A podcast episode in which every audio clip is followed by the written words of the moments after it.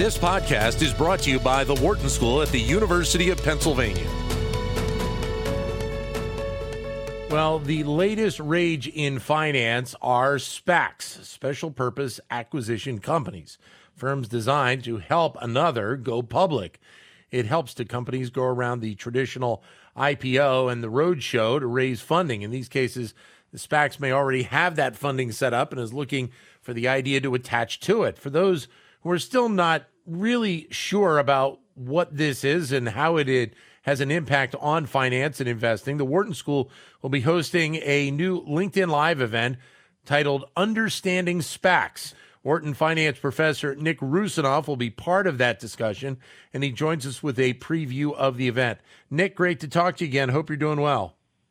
Hi, good morning, Dan. Thanks for having me here, and of course, I'm more than happy to talk about this event. Very exciting, very sort of a new uh, new thing for me. It's obviously a very timely topic when you're talking about how the the want uh, of SPACs to kind of be in this marketplace have, has really risen over the last, well, especially over the last year or so. That's right. Absolutely. We saw an incredible boom. Of course, last year was uh, was was an extraordinary year in financial markets for for a variety of reasons. Uh, but one of them was that we saw this incredible boom in uh, new new company listings, and the vast majority of them uh, have been in the form of these uh, of these SPACs, these special purpose acquisition companies. They're really not companies themselves. They're they're funding vehicles, but they're raised, uh, as you said uh, in order to uh, take uh, typically young uh, private companies public. And uh, again, we've seen an incredible boom in both the uh, SPAC listings, meaning the capital raising from investors, and the growing growing number of deals where these SPACs do merge with a private company, um, taking it taking it public. And as you said, a lot of investors are kind of puzzled by what what is this phenomenon and and you can hear very very different views. Uh, some people think it's uh, it's a, it's a great thing and uh, great for companies and great for investors. Others are right. not so sure, and many commentators talk about kind of a bubble uh, type uh, behavior that we observe in the, in the space. Of course, we see frothiness in a variety of financial markets uh, these days, especially. Uh, starting kind of late last year and and now, and the question is: Is this SPAC boom uh, kind of a manifestation of uh, of this froth in the markets, or is it something that is potentially uh, more more sort of important as a potentially uh, kind of a staying feature of financial markets? And that's something that we will discuss tomorrow. So, what has been what has been the main difference why we're seeing this want to use a SPAC instead of the traditional IPO as much? I think there's there are two things. One that SPAC uh, gives you is uh, is speed. Uh, it takes much less time for the company uh, to get its public listing and get the capital uh, when it's doing a deal with a SPAC because the SPAC already has a pool of money raised from uh, investors, and then it brings the, the kind of additional funding from institutional investors in the form of so-called PIPEs, private investment in public equity. Um, but because the SPAC already has the public listing, uh, sort of it, it's just about doing this deal between the company and the SPAC. Uh, and and then once the deal is commenced, the, the company is public and its shares are traded and kind of everything that has to be accomplished as part of the IPO process. The IPO process itself is a bit more uh, a lengthy process from the standpoint of the company and maybe it's uh, VC funders. It's, there's a book building process uh, where investment bankers are much more heavily heavily involved, and and ultimately there's uncertainty about how much money you will be able to raise in the IPO. Uh, whereas uh, again with the SPAC, you know how much money the SPAC uh, the SPAC has, and really it's the discussion with the institutional investors about how much money they will contribute to the to the deal. That's issue number one. Number two. Um, and this is kind of the more controversial issue that is being discussed in, by regulators in particular, is the fact that unlike uh, in an IPO, uh, in a SPAC deal, the company does not really have to provide uh, sort of solid uh, evidence of its uh, of its projected profitability. It can just provide these projections that are in, in a way non-binding in, in any way, uh, right? And so that gives the companies that uh, are, are earlier stage in, in terms of their development, pre-revenue firms that might be capital hungry and might might have great ideas. Some of them, uh, but gives them the opportunity to raise capital in a way that uh, a standard IPO would not allow them, just because they don't have enough uh, to show for uh, at uh, at this stage. We're, and we are. Jo- well, go ahead. Go ahead, Nick. Yeah. I'm sorry. No, no, no. Well, we'll discuss kind of the pros and cons of these two uh, of these two points. Whether whether both of them are really um, kind of there to stay, and as I said, regulators are, are, are worried about this projection. Um, yeah. Uh, notion whether that's kind of okay for companies to go uh, to go public at this stage, and we'll see whether the regulators, uh, in fact, uh, uh, crack down on this going forward. What makes, from a company's perspective, what makes in your mind the SPAC route the right choice? Well, I think part of it, as I said, is the is the speed.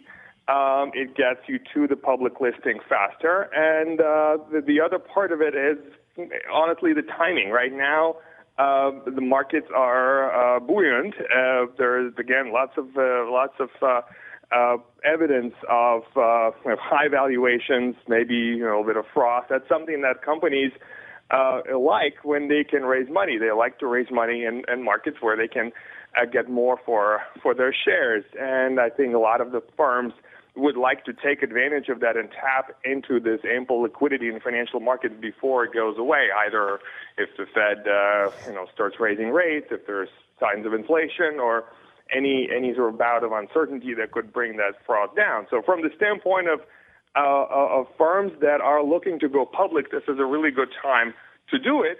Uh, and the IPO process, as I said, may be too slow and too costly for many of these companies uh, to take advantage uh, of uh, of the sample uh, market liquidity that we have at the moment. You get you can sort of think of it as being opportunistic, but again, if you are trying to fund um, your investment, in a lot of cases, this is investment in innovative technologies, potentially breakthrough technologies of the future.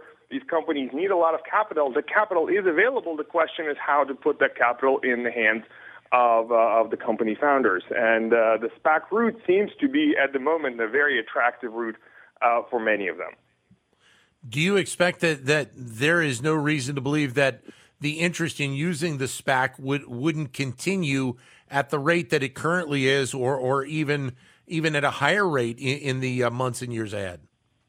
Well, uh, that is something that we will debate uh, tomorrow, and uh, you know there, there's going to be three of us there. Joao Gomes, our, our finance department chair, will uh, will moderate, and my colleague Tamar Drechsler and I will will will debate this question. So I don't want to give a, necessarily too uh, too strong of a uh, of a preview, uh, at least of maybe of my view, but I think uh, there is a sense in which this kind of financial innovation, even though the, the whole idea of SPAC is not new, the, the, the, this financial innovation has some staying power. The question is how uh, is the SPAC itself designed? There's some variation in terms of how much uh, of the sort of the share of the pie the different actors capture, and this is going to matter, I think, quite a bit, especially when the sort of the froth in the markets uh, starts deflating. And the other issue that I mentioned also is uh, is the regulators and how they look upon um, this issue of projections and whether that is something that is going to be uh, allowed to go forward, and if it's not, whether that is going to hurt um, the uh, the SPAC ecosystem. So this is very much an open question, and again, um, looking forward to an exciting uh, debate and exchange that we will have uh, tomorrow, and of course the questions that we will get uh, from the, the LinkedIn audience um, and uh, yeah. uh, hopefully, hopefully it'll be uh, informative for everyone. Yeah, it, it, obviously, as we said, it becomes an important time to to do a discussion like this with kind of the activity that we've seen, and obviously in the scope of of uh, connection with uh, consumers and people that have interest in this. Uh, doing it via LinkedIn is a uh, is a is a prime way to be able to connect with more and more people. Absolutely. This is, as I said, a new platform for me. I mean, I've been on LinkedIn uh, uh, for a while, but never uh, really uh, kind of presented to the public through it. Uh, but I think it's a great way to reach a potentially much wider audience than we uh, than we normally do in our educational programs, but it's also a more potentially in kind of uh, informative vehicle than just you know guys giving interviews uh, on TV where it's kind of oftentimes reduced is reduced to the soundbite. Not not everybody is uh, you know Wharton uh, Business Radio, of course, and uh, uh, does not necessarily give us. Uh, the full uh, the full uh, flexibility of expounding our ideas and views. So I think the LinkedIn Live is definitely a great way to go. What's the the one or two things that, that you think is, is the most important for maybe someone who is not as up on the idea of the SPAC, uh, just so that they have a better understanding, really from a, a beginner's kind of mindset moving forward? So, as part of our session tomorrow, we will give a bit of an overview of how SPACs work and what is the kind of the the mechanic, basic mechanics of it, and and what is the idea behind it before we can jump into uh, maybe debating the the pros and cons. So. Um, that is uh, uh, that is, I think, a good uh, good sort of starting uh, starting point. Um, there is no, as far as I know, kind of uh, yet, as of yet, well sort of uh, formulated, written up textbook treatment of SPACs because it is such a such a new um, concept. We have featured uh, uh, in, in, some of our executive education programs some coverage of you know analysis of SPACs. Again, Itamar Drechsler, and, in fact, did this for uh, the Wharton on the Market series that uh, I hosted uh, a few months ago that you know we, we talked about this uh, when we were getting started on that. Um, but we're hoping to maybe for eventually put out more materials that would be widely accessible uh, to the public as well. Nick, greatly appreciate your time. Wish you all the best uh, with this event and uh, look forward to talking to you again in the near future. Thanks a lot, Dan. It was great to be here as always, and uh, yes. looking forward to the event and looking forward to, to being back on your show at some point in the future, as you said. Thank you. Thank you, Nick. Nick Roussanov, Wharton Finance Professor. To keep engaged with Wharton Business Daily and other Wharton School shows, visit businessradio.wharton.upenn.edu.